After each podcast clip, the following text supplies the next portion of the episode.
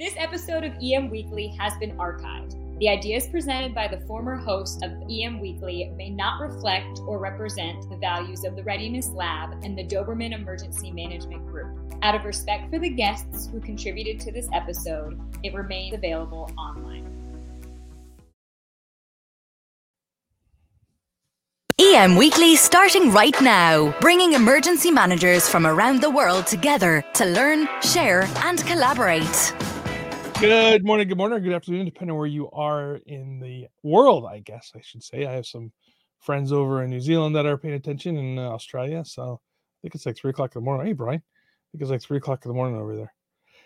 So, well, two things. We don't have Dan today with us. Um, he got called in, emergency management acting practitioner, got called in by the president of his college for an issue that they're dealing with over there. So, Dan, uh, we're, we understand and uh, Stacy Battalion Chief Gerlich from LA City Fire Department um, is unable to make it with us today as well. Um, so guess what? You got me, and sounds terrible when I say it that way. And then we have Mark Baker. Mark, welcome to the show. Hey, Todd. Thanks for having me. Sound like you're like a backup to the backup with the, the way I announced that. Hey, they say the best for last, I think, right? so so anyway so we're going to be uh, kind of kind of something we got going on here. Um i i talked about it last week um the idea that we've come up with with mark and the mark's as he's calling it the baker's dozen of the of the books for the year which i love that title by the way. And uh, so we're going over books of the year uh, book of the month i suppose. And this month uh, we're going to be discussing leadership is a relationship uh, we're going to get that in a minute, but first let's let's talk about Mark. So Mark has a great sordid history, and uh, we'll we'll bring this. So Mark, how, first of all, I love the journey to emergency management and how people got got to where they are at. And how did you get to emergency management? And you know, we can talk about when you're first born all the way up to uh, today, if you like. uh, if we start with first board, I have to include my uh, prior history with the police as a kid, but we'll, we'll just start when I came in the army. uh, but uh, so yeah, I, you know, I joined the army straight out of high school, 17. Um, hard charger, started off as a artilleryman, but quickly quickly realized I wanted more and became a military policeman to expand uh, my pursuit of personal goals, which was, you know, ultimately I wanted to be in life, I wanted to be a, a soldier and or a cop, and I wound up doing both, and I figured that out. So that's where it took me into uh, military police. Did that and. Moved around 24 year career did did a bunch of things had a bunch of experiences learned a whole lot uh, picked up some leadership tra- traits on the way that were ex- incredibly valuable. And then you know that time ultimately you know every soldier's career comes to an end one way or another. It was it was time for me to move on and decide what i wanted to be when i truly grew up. Uh, I, was, I, was, pursuing education at the time in my later years in the army and uh, my, my path to study was criminal justice, homeland security, which led me into emergency management and exploration around the time of retirement. Ultimately, decided emergency management was the field I wanted to get into. It's the best uh, fit for my skills and abilities and my passions and, and desires as well.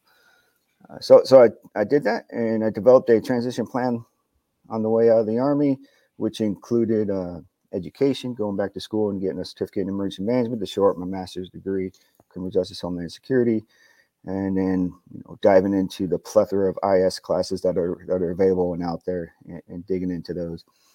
Um, uh, as I was going on along with my transition plan, I quickly realized, yeah, I, I, I'm gaining the education and I'm gaining the knowledge, but I don't have the experience still. So, as how do I how do I fill that experience gap uh, to be a marketable person coming into the EM field? And I, and I went two different ways. I went with the volunteer organizations, uh, linking up with Team Rubicon, and for volunteer experience and, and disaster response, and then ultimately, the, the the the best way to gain stories and experiences is through other people's, and that's where you know I started really diving into the EM related leadership style uh, books, which uh, it's, it's been uh, it's been incredible. It's been uh, a truly valuable way of gaining experience without actually getting out there being able to do it. Right. It's just learning from other stories and lessons learned along the way and just just using it as an overall development tool as the the, the whole development package of me as I am now. you know, it's kind of that story is great because one of the things we're talking about here today, and this is what we originally were going to talk with Stacy about, is the idea of transitioning after retirement. and then there's another side of it too, which I think is really exciting too, is is transitioning after um, military service, right? And one of the things we've been working hard on here, and I know uh, Dr. Uh, Randy Collins um, with the All Hazard Incident Management team, um, Bryce uh, Bartlett um, as well. Um, he's been working on on things with the uh, retired uh, first sergeant for the United States Marine Corps um, and a couple other veterans group in, the, in, this group are working on what it is a transition from the military and how do we transition those guys with great skills, guys and gals, right? Great skills into um, into emergency management. And I, I think Team Rubicon um, specifically has been doing an outstanding job helping veterans transition from the military into civilian service when it comes to um, to emergency management specifically. Now, with that, there's a couple programs that Team Rubicon has, and I'd like to kind of talk to you a little bit about that as well, if you if you're willing to. You are part. Uh, you are a Clay Hunt Fellow. What what is the Clay Hunt Fellowship, and and how did that help you uh, with your transition? yeah, Todd, I'm always willing and excited to talk about Team Rubicon. I but I have such a passion for them. It's it's incredible just what they do and what they provide for veterans and the communities they serve. But uh, the Clay Hunt Fellowship Program is a it's it's a leadership development program, but it, it goes about it with, with, a slightly different approach, in that it's uh, it's a self exploration of the leader, the, the the person going through the the, the program. It's it's an exploration of uh, what really makes you tick. What are your strengths? We do strength finders. We have uh, discussion. And it's that, and, and along the way, you develop this incredible community of support for transition. Because those of us who, who've been through you know, you, you come out of the army and it's like this extremely structured, or the military, you come out extremely structured, extremely kind of kind of safe environment, and pick you up. Uh, there, there's always a safety net, but uh, then you go out to the civilian world where it's not there. You're kind of you're, you're out there and and you, you can feel vulnerable at times, and, and that's not a bad thing. It's it's learning how to um, harness that vulnerability and see it as a strength, uh, and that's kind of what Clay Hunt does uh, with with that program. It, it, does a real good job at you know not only identifying your strengths, but then teaching you how to see vulnerability as a strength, and that was really eye opening for me. And, and I, I learned I learned a lot through that. Met some really great people in in that fellowship. And, so, with leadership specifically, and, and I had a conversation with my class yesterday, and uh, Dr. Craig Hanson's on is listening today too, um, and we had a discussion regarding your leadership specifically in emergency management, and and why um, I believe specifically that we need to really develop emergency managers with leadership skills. And um, Dr. Kelly Garrett um, from uh, EMI he's been doing some great work in this area as well. Uh, uh, again, Dr. Randy Collins, um, he's been doing some great work in the leadership side of things. Um, you know, why why is it important for emergency managers to hone their leadership skills? Yeah, you never know what situation you're going to be thrown into. You don't get just thrown into as a another cog in the wheel. When you come with that title, emergency manager, you're there's a little bit of expectation there for you for you to be able to step up and, and you know, take charge and build collaborative teams and and reach out and pull people in to work towards a collective. Uh, and, and those uh those leadership skills are they pay off greatly if you have them built up, and they can also hurt you if you don't. You can't definitely can't go into a room full of uh, you know fire chiefs, police chiefs, and bring everybody together with a authoritarian author Am I saying that word? You can't you, you, can't can't be super stern with them. You have to you have to be uh, collaborative in, order to build that you know cooperation within within the teams, and, and it has to be kind of you ain't got much time to do it, so you, you got to do it pretty quick too, and especially when you're talking about incident management.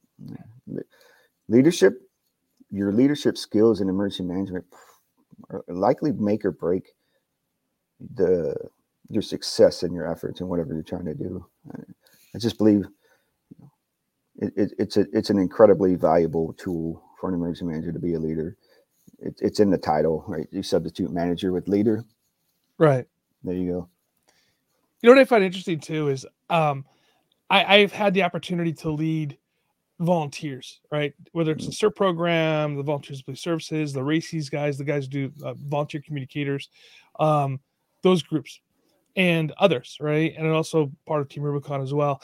And what I think is interesting too is if you want to learn really how to lead a group of people, lead a group of people that are doing stuff for free that can just walk away because they don't they're not getting paid to be there they're not they're they're not listening to you because they uh, uh their paycheck uh, uh, depends upon it they're listening to you because you know you get this position and and, and they want to follow you um and i think that's a great place to to learn to lead uh what was your experience on, on compared to leading say leading troops compared to leading volunteers no, you're right. I totally got. So I, I did CERT too. CERT was kind of parallel to Team Rubicon same time.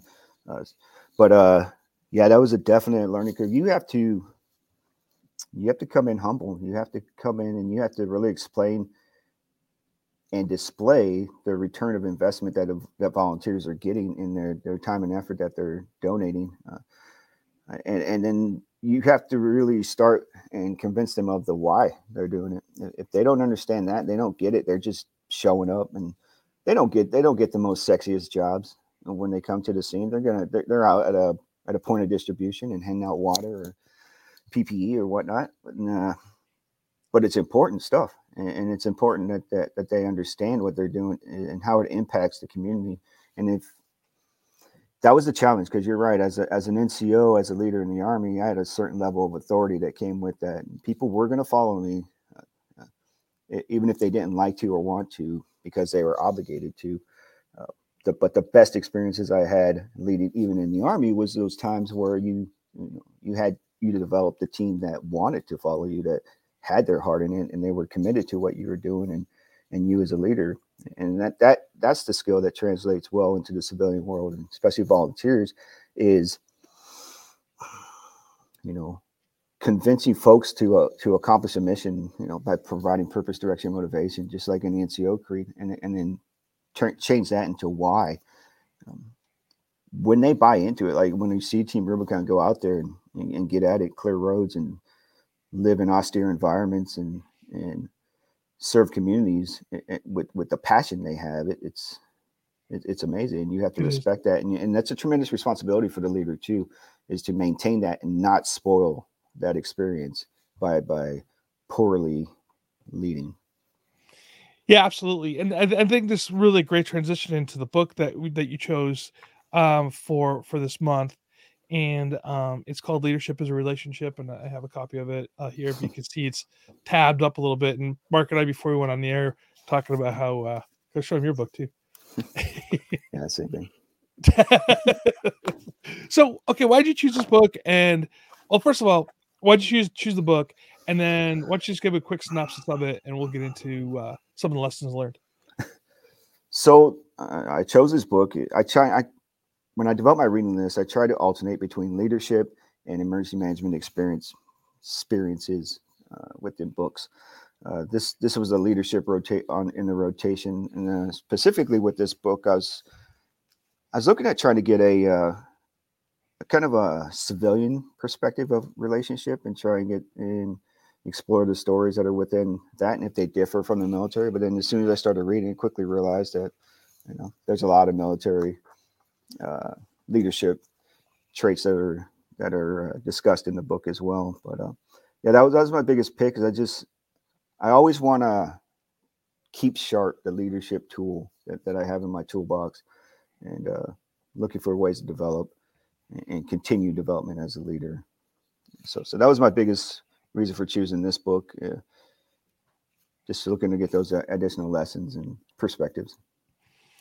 So, back of the jacket, um, you know, description of what this book's about, and then we'll get into what your lessons are. Yeah. So the the the book is about you know leading on a more personal level. So getting to know your employees or the, the, the people that you're asking to follow you and truly understanding them and, and leveraging the strengths that are necessary to build those personal relationships um, to to to uh, create a, a platform for leadership. Uh, this uh, this book went into and explained different perspectives. We talked about how athletes lead other athletes. You don't have to be a leader. You don't have to be in a leadership position to be a leader, and there's ways to lead. Uh, well, well, in those positions, this uh, talks gets into perspectives of even CEOs of corporations of uh, leading, and then of course the military aspect of it. What I got out of the book, what I found interesting is the accountability aspect of it, right? Yeah.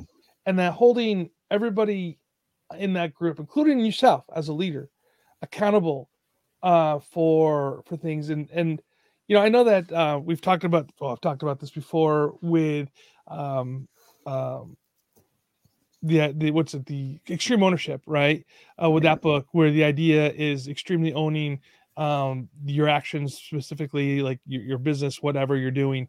Um, that that is, I think, is really it's very similar, right? Is holding accountability up and down a chain is that you are are keeping yourself accountable. But and when it comes to leadership, and this is my perspective on this, and this is um, and I think maybe maybe you pick this up as well as with through Team Rubicon um, and through things that you've done through your life is is realistically the best leadership style. The best I shouldn't say that. That's that's really value judgment here.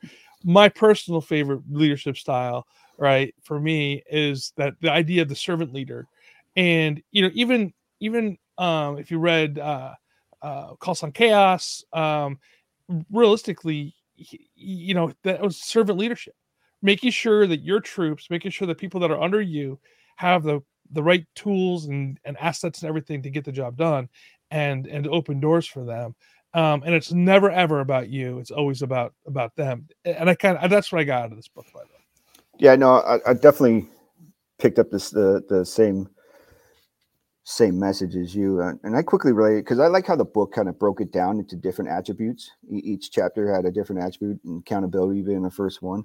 I, I quickly went to uh, in the army, right? I, I went back there and I thought about PT, right, and, and leaderships and, and, being accountable to your team based on your, your you know, your, your physical ability and, and and taking the proper initiative to do the extra work, uh, do the work when no one's looking in order to be prepared for whatever may come. I, I, that's kind of I went back to there uh, with, with, that one. Also, you know, with uh, yeah, checking yourself.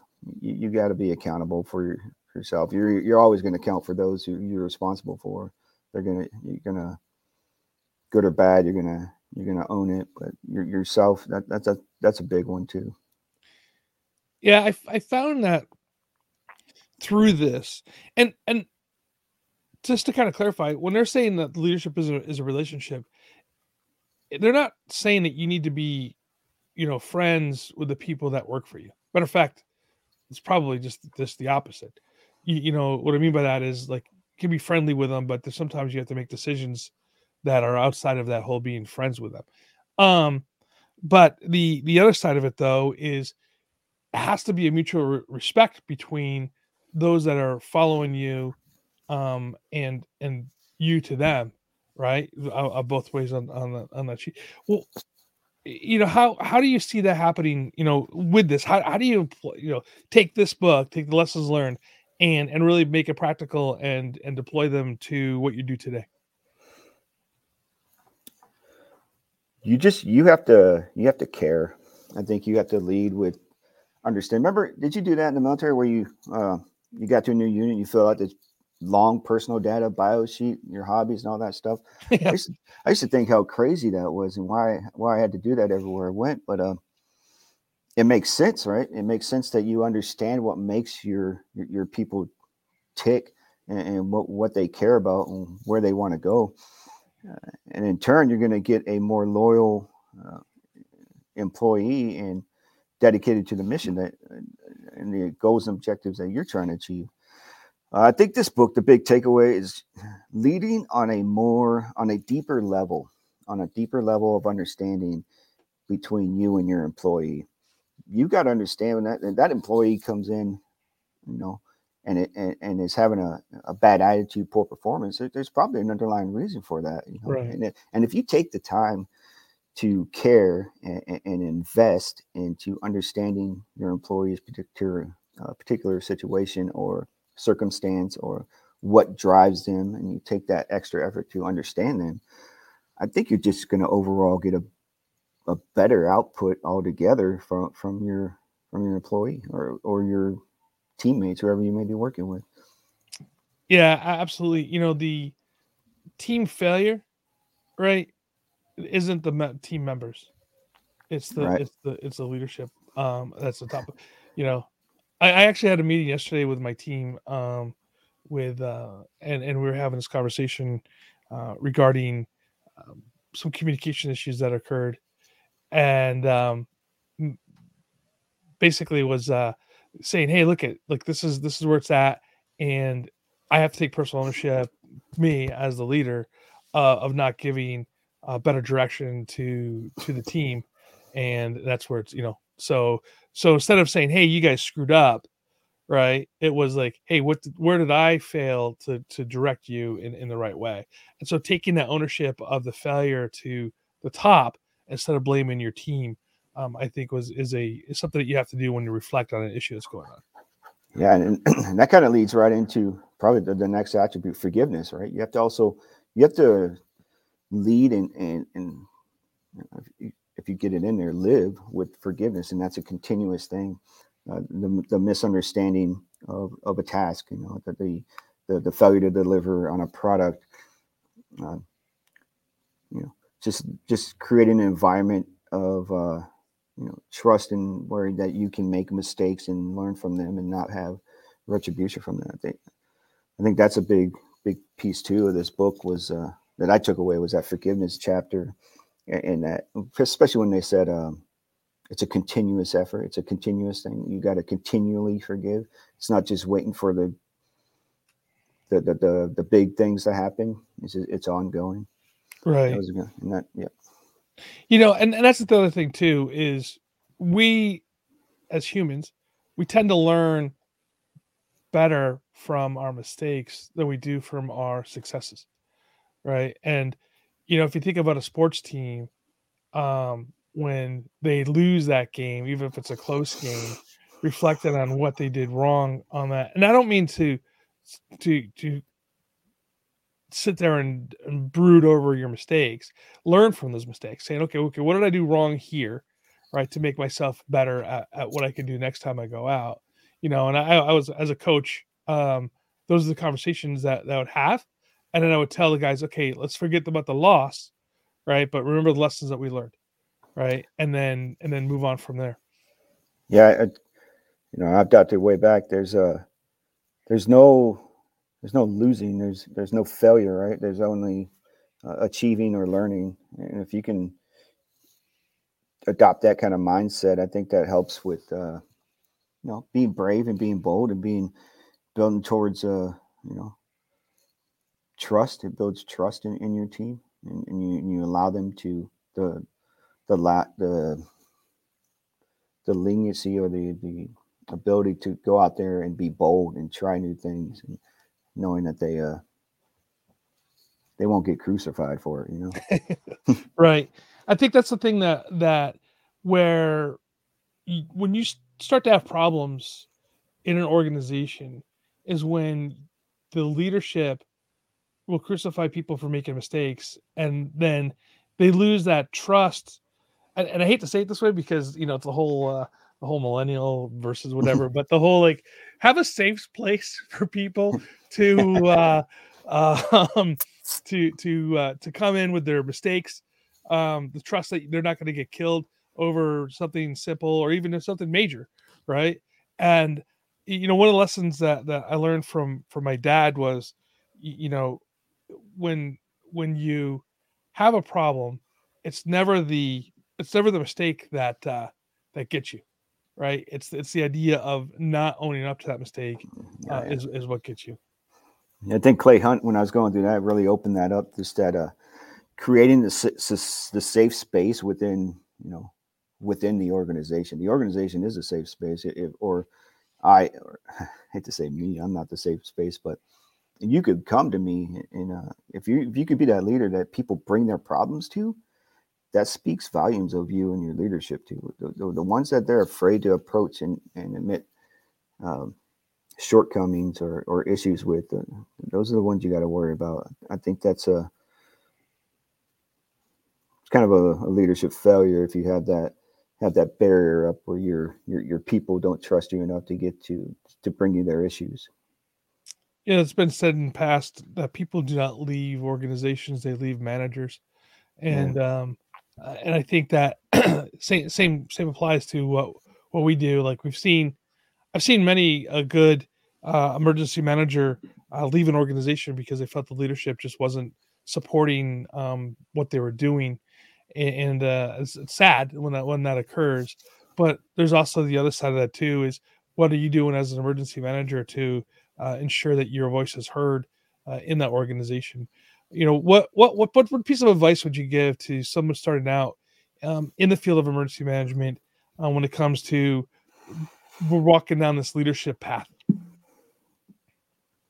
think you you got to be you got to be clear in your your goals and objectives and what you want to achieve you got to be I, I, think you got to be bold and, and willing to um, make the hard recommendations, make the hard choices, and, and you got to be able to you got thick skin when it comes to um, you know people not receiving that well. Um, but so so I think that's it. I think you got to be you got to be trustworthy. You got to be bold, and you got to be uh, got to be honest and, and, lead with integrity. Just, just and clear and clear. Uh, you got to empower empower your people yeah. And then watch them flourish. That is key right there. Uh, um, yeah, never be a well.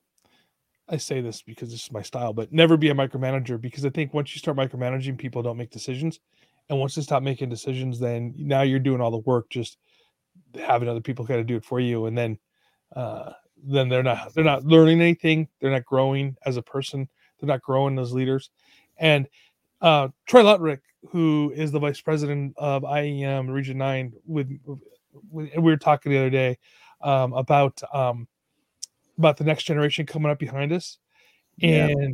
he's and he's he's a retired uh, firefighter, and he said, "Look, he goes, if we're not training the the people coming up behind us, you know, that's a failure on our part, right? So, so train our replacements." That's what he's saying train the train our replacements. I think that's a critical that we should be constantly looking for and training those next generation that's coming behind us. And that's one of the my one of the reasons why I got into higher education, uh, uh like why I love teaching. Uh, one of the reasons why in with the my leadership style here at, with IEM Region Nine is that I'm looking for younger and new emergency managers to put into leadership roles um, so they can step up because without them you know we uh, this profession will will start to fail.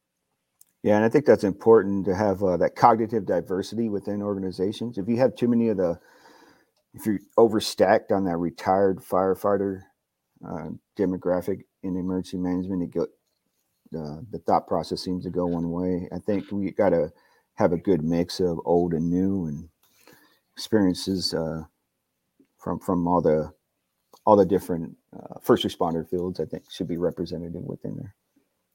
Absolutely. Hi, Mark. Hey, thank you for spending time with me this morning. Hey, what book do you have coming up next month? Oh man, uh, let me see. Did I bring it? I did.